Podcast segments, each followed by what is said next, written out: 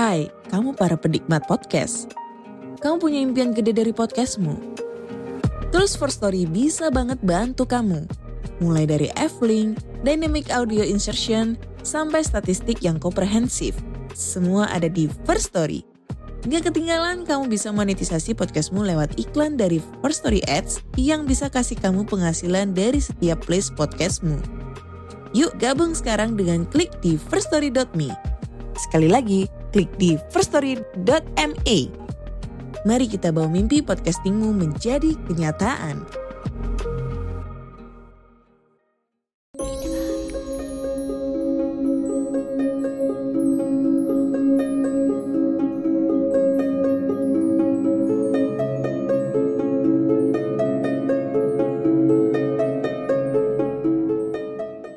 Selamat datang dan selamat malam.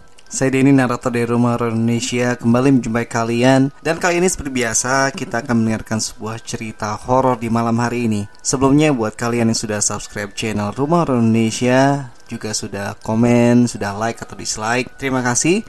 Dan buat kalian yang juga setia mendengarkan saya di podcast Rumah Horor Indonesia di Spotify, juga makasih dan mohon kesediaannya buat mampir ke YouTube RHI atau Rumah Horor Indonesia buat subscribe karena itu bakal membantu banget. Dan terima kasih banget buat kalian yang sudah Cerita kita di malam hari ini berjudul Wakuncar alias Waktu Kunjung Pacar.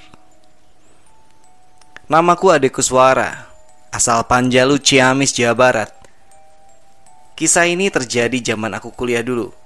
Saat apel ke rumah pacar, kebetulan tidak bisa malam minggu. Akhirnya aku berkunjung melepas rindu di malam Jumatnya. Dari daerah kosan di Dago Timur, aku melaju ke Cikadung Wetan. Sudah hampir dua minggu tak jumpa dengan pacarku. Setelah memastikan doi ada di rumah, Selepas Isya, aku beranjak pergi dengan menaiki sepeda motor kesayangan. Memasuki area Cigadung pesantren, jalanan terlihat lengang. Aku bertanya dalam hati, "Lah, baru juga jam segini. Kok udah sepi?" Mungkin karena habis gerimis ya. Jadi pada males keluar. Memasuki gang Cigadung Wetan yang hanya muat satu mobil, suasana malah semakin sepi. Ini orang-orang pada ke mana ya? Biasanya nggak gini-gini amat gumamku.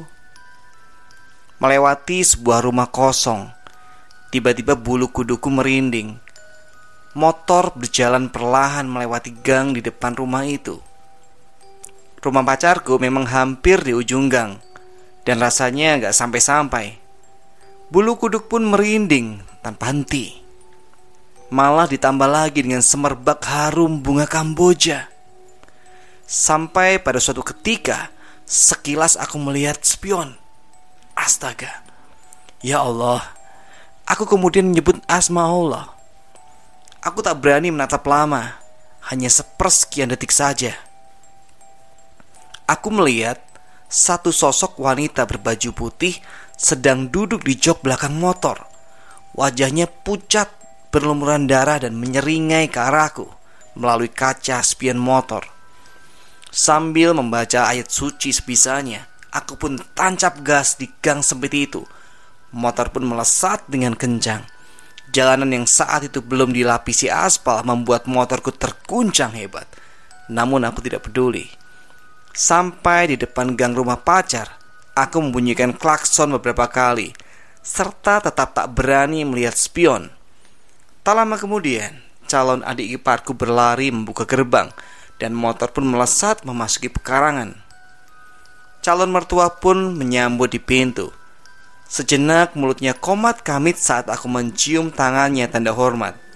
Lalu ubun-ubunku ditiupnya. Indeed ya. Yang artinya pergi kamu, serunya. Sedikit tergagap aku menceritakan apa yang barusan terjadi Ternyata tadi pagi ada seorang janda yang mati gantung diri dan aku persis melewati depan rumahnya yang kosong tadi. Pacarku malah berkata, "Wah, si AA hebat. Wantunen kah dia malam Jumat. Wah, si AA hebat berani ke sini pas malam Jumat. Ya, gimana lagi? Semua itu demi cinta." Ya itu tadi teman-teman cerita horor kita untuk malam hari ini. Semoga kita bisa mengambil hikmah dari semua hal yang sudah terjadi. Kita bisa belajar dari pengalaman orang-orang tadi, baik itu fiksi maupun itu nyata. Ambil sisi positif dan buang jauh-jauh segala kebatilan dan keburukan. Dekatkan diri pada Tuhan yang Maha Kuasa dan semoga kalian terhibur dengan cerita tadi. Sampai ketemu di kesempatan berikutnya. Selamat malam, selamat beristirahat.